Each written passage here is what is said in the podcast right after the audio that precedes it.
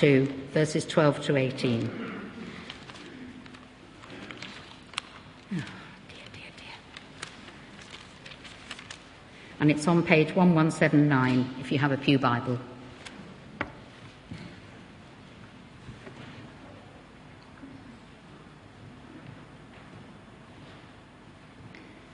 Therefore, my dear friends, as you have always obeyed, not only in my presence, but now much more in my absence.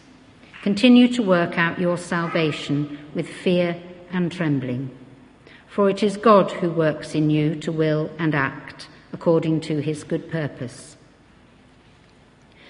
Do everything without complaining or arguing, so that you may become blameless and pure, children of God without fault in a crooked and depraved generation in which you shine like stars in the universe as you hold out the word of life, in order that I may boast on the day of Christ that I did not run or labour for nothing.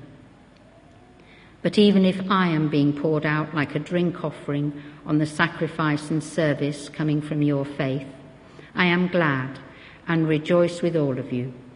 So you too should be glad and rejoice with me.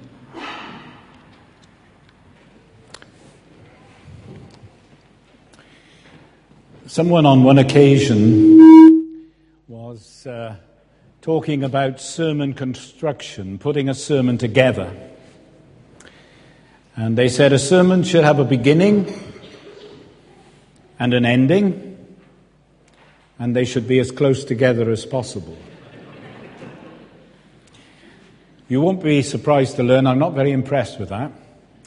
But you might be encouraged to know that neither am I impressed by those who suggest that a sermon should have a beginning and an ending, and the ending should be as far away from the beginning as possible.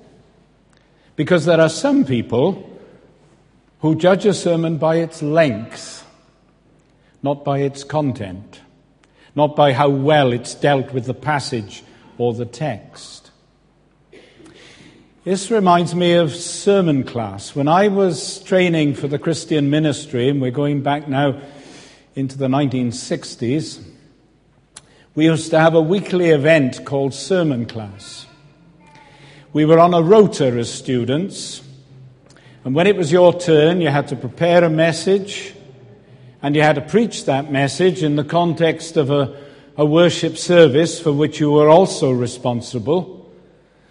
And your congregation was made up of the teaching staff and the students. And when you'd finished, you left the chapel and the congregation followed behind you.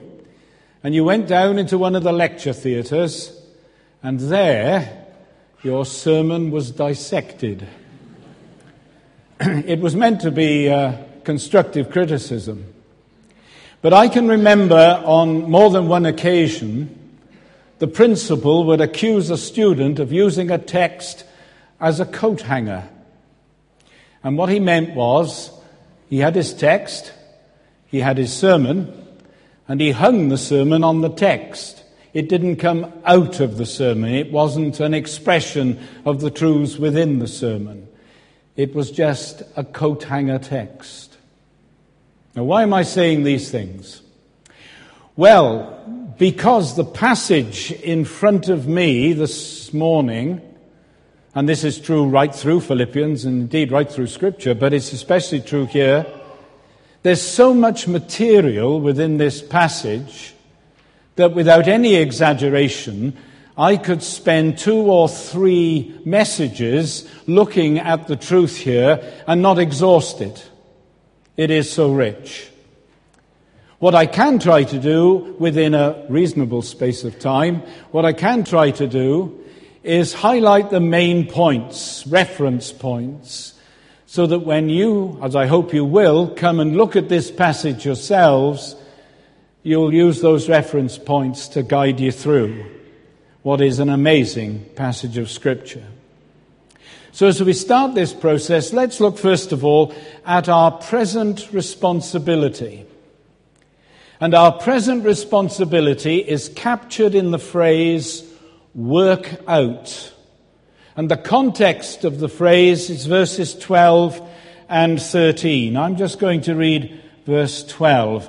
Therefore, my dear friends, as you have always obeyed, not only in my presence, but now much more in my absence, continue to work out your salvation with fear and trembling.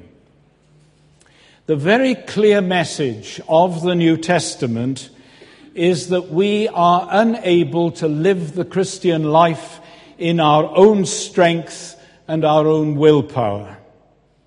We have to learn, and often, if we're honest, we have to relearn the truth of what Jesus said to us when he said, Without me, you can do nothing. And we also need to learn a complementary New Testament truth, which is, I can do everything through him who gives me strength. The Lord wants us to learn both the necessity and the positive results of such dependency as we seek to live out the Christian life. One of the fundamental truths we must learn about Christian growth is that on the one hand we are responsible and on the other hand we are dependent. And just notice how clearly this is taught in verse 12 and 13. I'm reading partway through verse 12. Continue to work out your salvation with fear and trembling, for it is God who works in you to will and to act according to his good purpose. And what should impress us is that there is a worker in each of these verses. In verse 12, it is the Christian worker. Work out your own salvation. But in verse 13, it is God who is working, for we have God who is working in you. So in one verse, we have the Christian who's working out, and in the other verse, we have the truth that God is working in.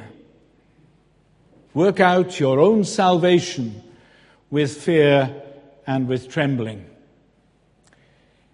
It needs to be emphasized because some people have tried to make it different, but it needs to be emphasized that this is not working for salvation. The text will not support such an idea, although some translations have tried to make it mean that. And the New Testament as a whole will not support such an idea. We do not work for our salvation. It is of grace. Alec Motyer has put it very helpfully, I think, in these words. Your own salvation is to be understood not as an objective yet to be reached, certainly not as a, me- a benefit to be merited, but as a possession to be explored and to be enjoyed more and more.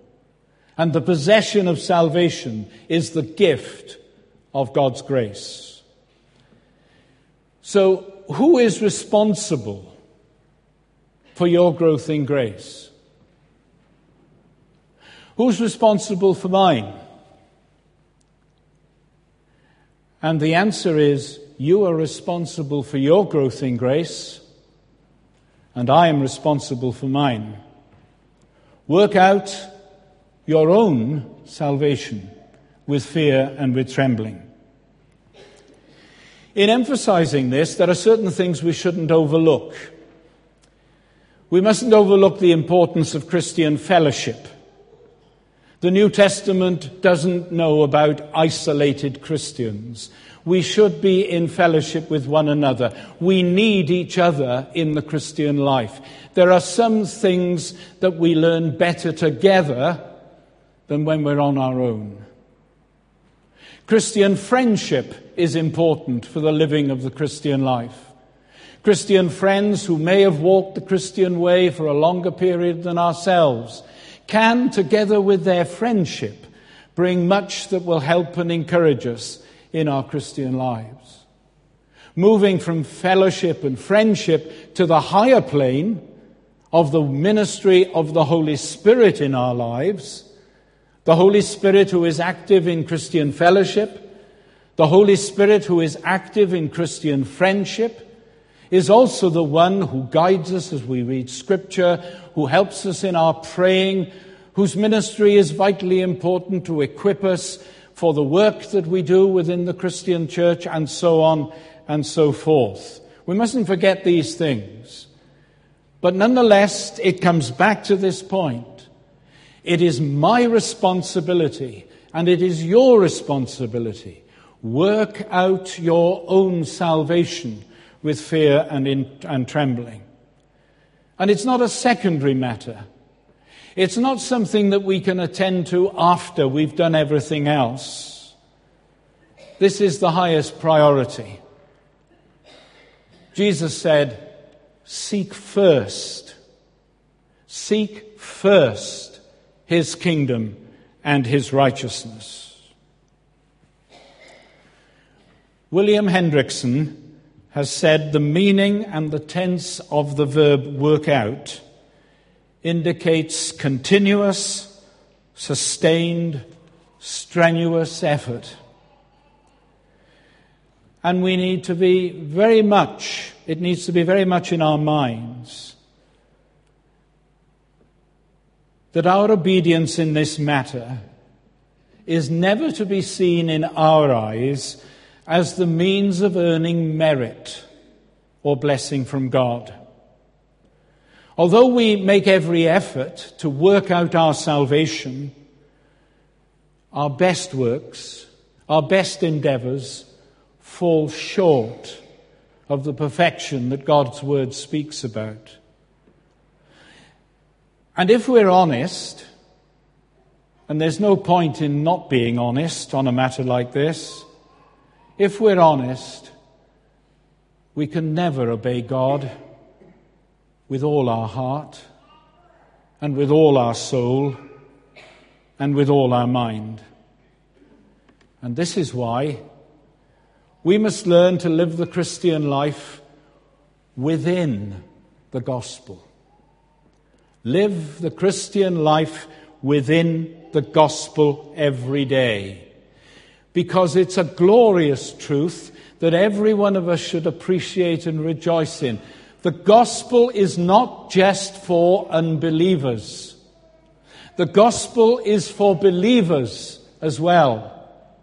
We live out the gospel, the, the Christian life within, within the gospel. B.B. Warfield, great Bible teacher who ministered towards the second half of the 19th century, early part of the 20th century. He's written this We must always be accepted for Christ's sake, or we cannot be accepted at all. This is not true of us only when we believe. It is just as true after we have believed. It will continue to be true as long as we live. Our need of Jesus does not cease with our believing, nor does the nature of our relationship to Him ever alter, no matter what our attainments in Christian graces or our achievements in Christian behavior may be. It is always on His blood and righteousness alone that we can rest. And so, in the light of this, we're not surprised to see that in the verse before us, we are to work out our salvation with fear and with trembling because we're on holy ground.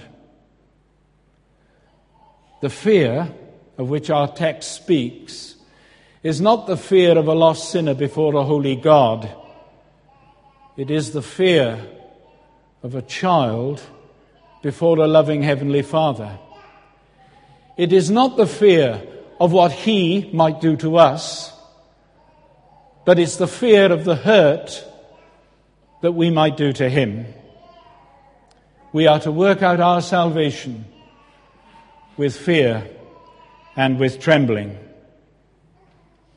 Now, in verse 13, we see the other side of this truth.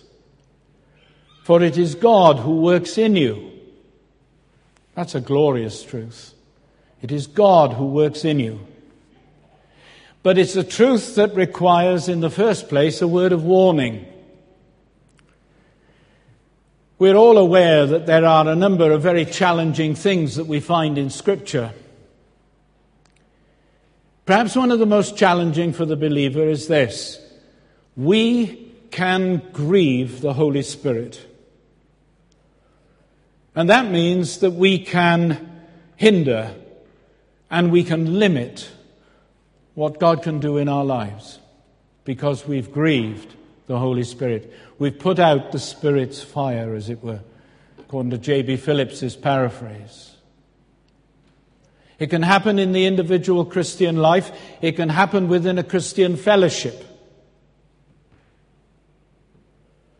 And so we must never forget this side of the truth. We must never become insensitive to the moral and spiritual conditions by which we enjoy and experience the indwelling activity of God in our lives. It is God who works in you. It does require a word of warning. We do not want to grieve the Holy Spirit. We do not want to hinder God's working, whether in our own personal lives or within the life of the fellowship.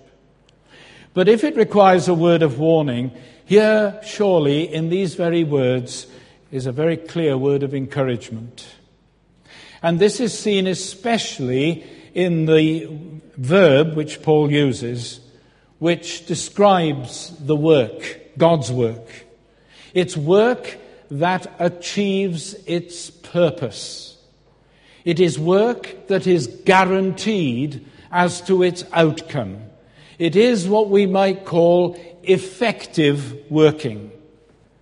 God cannot be deflected from his course, nor fail to achieve his purpose. That's a glorious truth. It's so good, it's worth repeating. God cannot be deflected from his course, nor fail to achieve his purpose.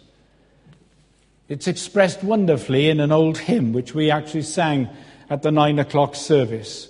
The work which his goodness began, the arm of his strength will complete. His promise is yes and amen, and never was forfeited yet. Things future, nor things that are now, nor all things below or above can make him his purpose forego or sever my soul from his love. There's a lovely word way back in the Old Testament. We go back as far as Deuteronomy chapter 7 and verse 7. And there we read this The Lord, the Lord did not set his affection on you and choose you because you were more numerous than other peoples for you were the fewest of all peoples. But it was because the Lord loved you. He loves you because He loves you. And as someone has said, it's no explanation, and yet it's the greatest explanation of all. He loves you because He loves you. The reason is in His heart. If you're looking into your life at this moment and you're struggling with a matter and you're wondering, you know, does God really love me? And you're looking into yourself for the answer, you're looking in the wrong place. The place to look is the heart of God as revealed in Jesus. He loves us because he loves us. Nothing can make him his purpose forego or sever my soul from his love. So verses 12 and 13 speak about our present responsibility. We are to work out our salvation, but knowing that God is working in. As we move on, we come to the practical expression of the Christian life. And this is captured in the phrase, do everything. The practical expression of the Christian life is seen in the phrase, do everything. And the immediate context, verses 14 and 16, the first part of verse 16. Do everything without complaining or arguing so that you may become blameless and pure, children of God without fault in a crooked and a depraved generation, in which you shine like stars in the universe as you hold out the word of life. Now, whenever I read that, and I've spent a lot of time with it lately, the one thing that impresses me every time is breadth. There's a tremendous sense of breadth here. One commentator has said this Paul does not specify anything which in fact we are to do. I have a problem with that comment because I think Paul is very specific.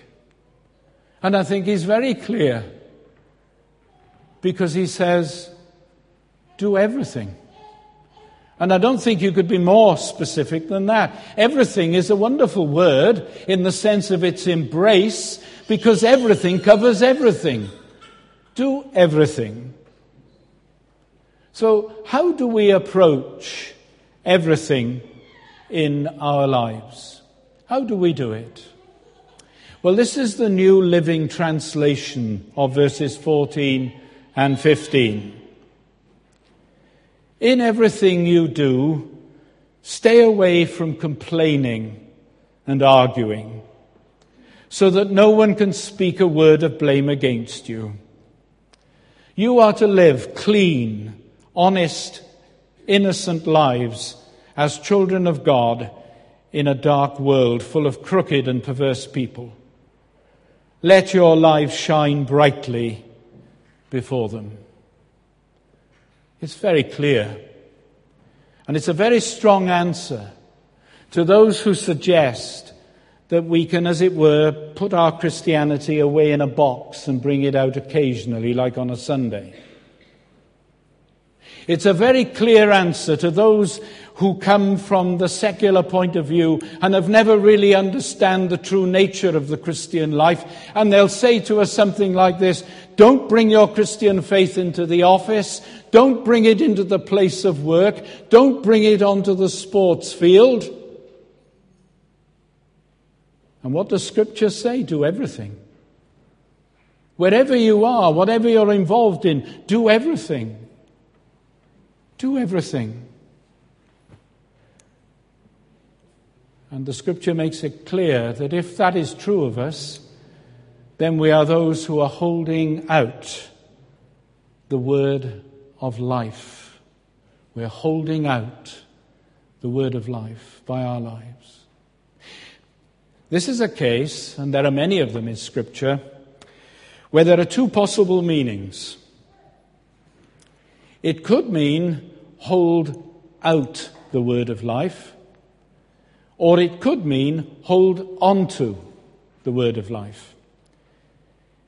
Most translations will choose one or the other, and the one that they haven't gone for, they'll put as a footnote reference.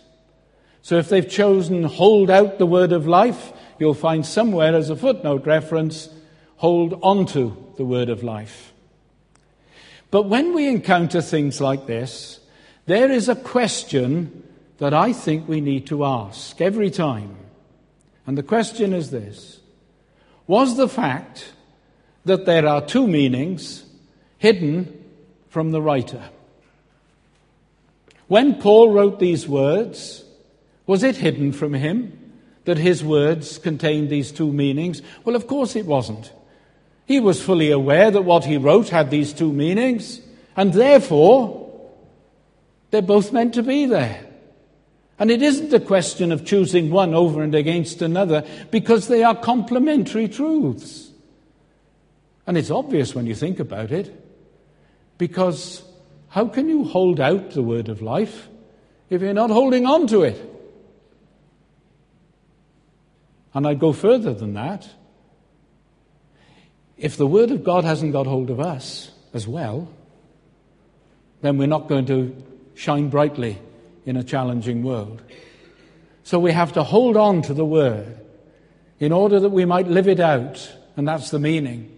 Living out in our lives and by the way we speak and by the way we do things and so on. We have to grasp the word in order that we might live it out in our lives. And you know, the phrase used here is wonderful word of life. I love the scriptures. I'm glad that we have God's Word. But I'm saying that in that way, and I'm holding this Bible in my hand because God's Word is more than just words on a page. It is words on a page, but it's more than that. It is the Word of life, it's the life giving Word.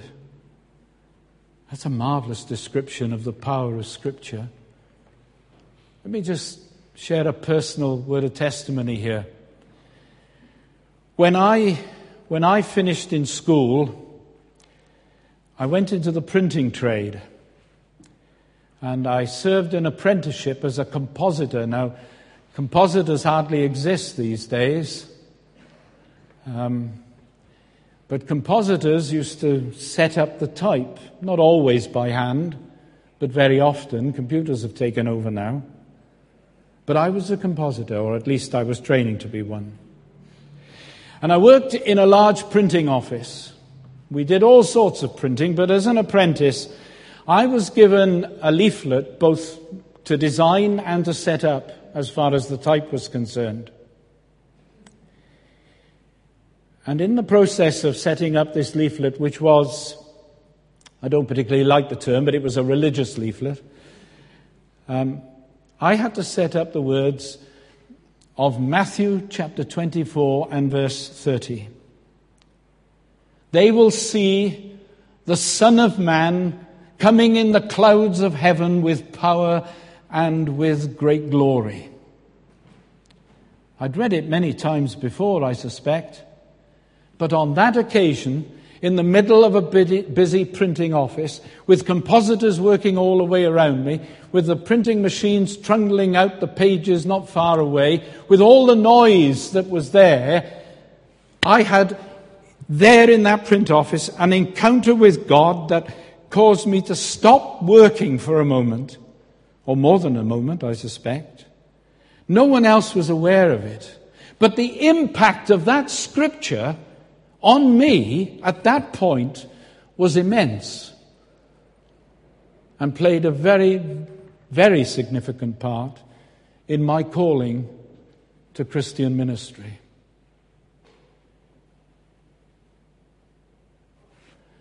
How important that the word of life shines out from the lives of believing people. And let's be encouraged the darker the environment, the brighter the light will shine. So, our present responsibility, captured in the words work out, seen in verses 12 and 13.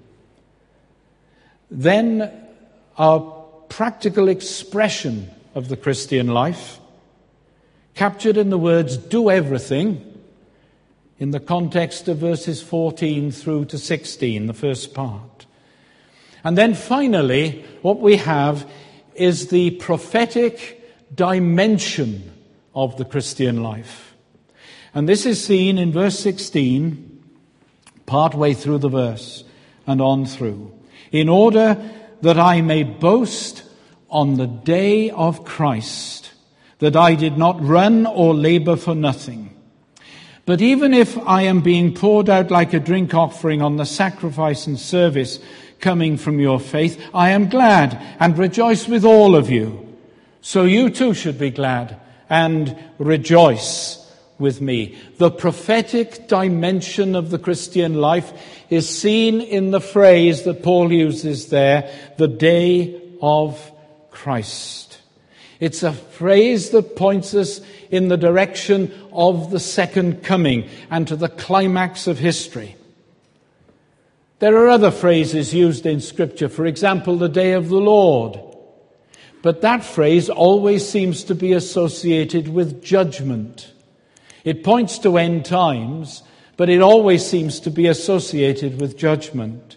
But the day of Christ, this is significant because it is a phrase that is always spoken of as pointing to a blessing or the great blessing of the day of Christ. In the first chapter of Philippians, there's a verse which I think should be amongst the many that every Christian treasures and holds closely in heart and mind. Chapter 1, verse 6. Being confident of this, that he who began a good work in you, and that's the good work of salvation, he who began a good work in you will carry it on to completion until the day of Christ Jesus. It's an amazing verse. It gathers so much New Testament teaching, indeed biblical teaching, into this one verse. The day of Christ Jesus is the day of his second coming. It is the day when, in our experience, our salvation will be complete. And yet, within the context of this hope, Paul was facing a very, very real challenge. Verses 17 and 18 point us in the direction of that challenge. Do not forget, we mustn't forget, he was a prisoner. He was in danger of his life. There was every likelihood that he was going to be martyred for his faith. He was going to be, in his own words, poured out like a drink offering. But in such a world, where there was so much uncertainty, Paul was sure of this. He was sure of his salvation in Christ. And he knew that whether he would meet his Savior through martyrdom or at the coming, he was sure of his salvation. And quite remarkably, the characteristic note of this letter is captured in that word, rejoice. So much to be unsure about, but so confident of this. He who's begun a good work, he'll carry it on to completion until the day of Christ Jesus. Our present responsibility work out your salvation with fear and trembling. The practical expression of the Christian life. Do everything. Hold out the word of life, even as you're holding on to it. And the prophetic dimension of the Christian life, captured in that phrase, the day of Christ. As I end, can I just spend a moment talking of two words? These words have often been linked to the second coming of Christ. The one has no place, the other has a very real place. The first word is the word immediate. It has no place. If you're in the company of someone who starts either using that word or talking in that sort of way about the second coming of Christ, be wary. It won't be long before they'll set a date and a time. Immediate. It creates lazy Christians. The letters to the Thessalonians would give an example of that. The other word, and this word has a place, and it's very real in its New Testament setting, imminent. Imminent. The coming of Jesus is imminent. That doesn't mean immediate, but it does mean that it could be at any time.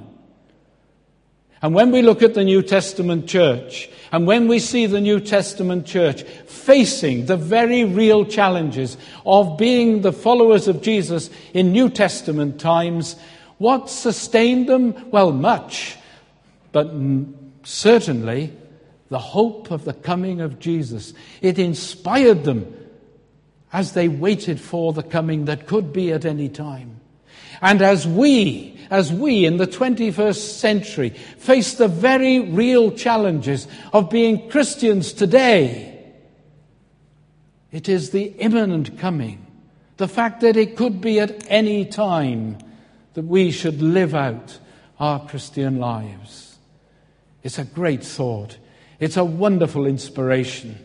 Just keep it in your heart and treasure it.